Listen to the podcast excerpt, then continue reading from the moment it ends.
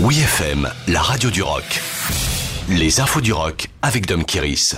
Chris Bailey, mort d'un sein. Le légendaire leader du groupe australien The Sense, Chris Bailey, est décédé ce samedi 9 avril à l'âge de 65 ans.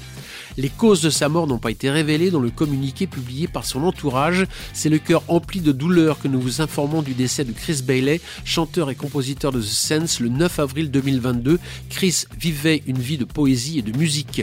Avec son groupe The Sense, Chris Bailey fait figure de groupe pionnier du punk rock en publiant Amstrand dès 1976 depuis Brisbane en Australie en pleine vague punk, alors que The Sex Pistols effraie la chronique, The Sense va sortir coup sur coup trois excellents albums, Amstrand, Eternally Yours et Prehistoric Sound entre 1977 et 1978, de plus en plus sophistiqués et d'une grande richesse mélodique sur un tapis de guitare saturé.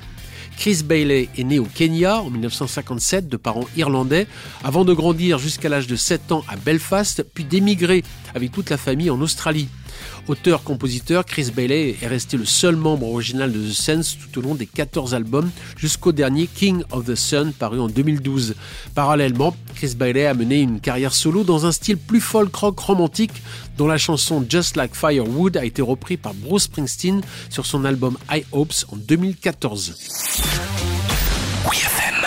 Bruce Springsteen et U2 se mobilisent pour l'Ukraine. Ce week-end, Global Citizen organisait un grand rassemblement sur les réseaux sociaux pour venir en aide aux réfugiés ukrainiens.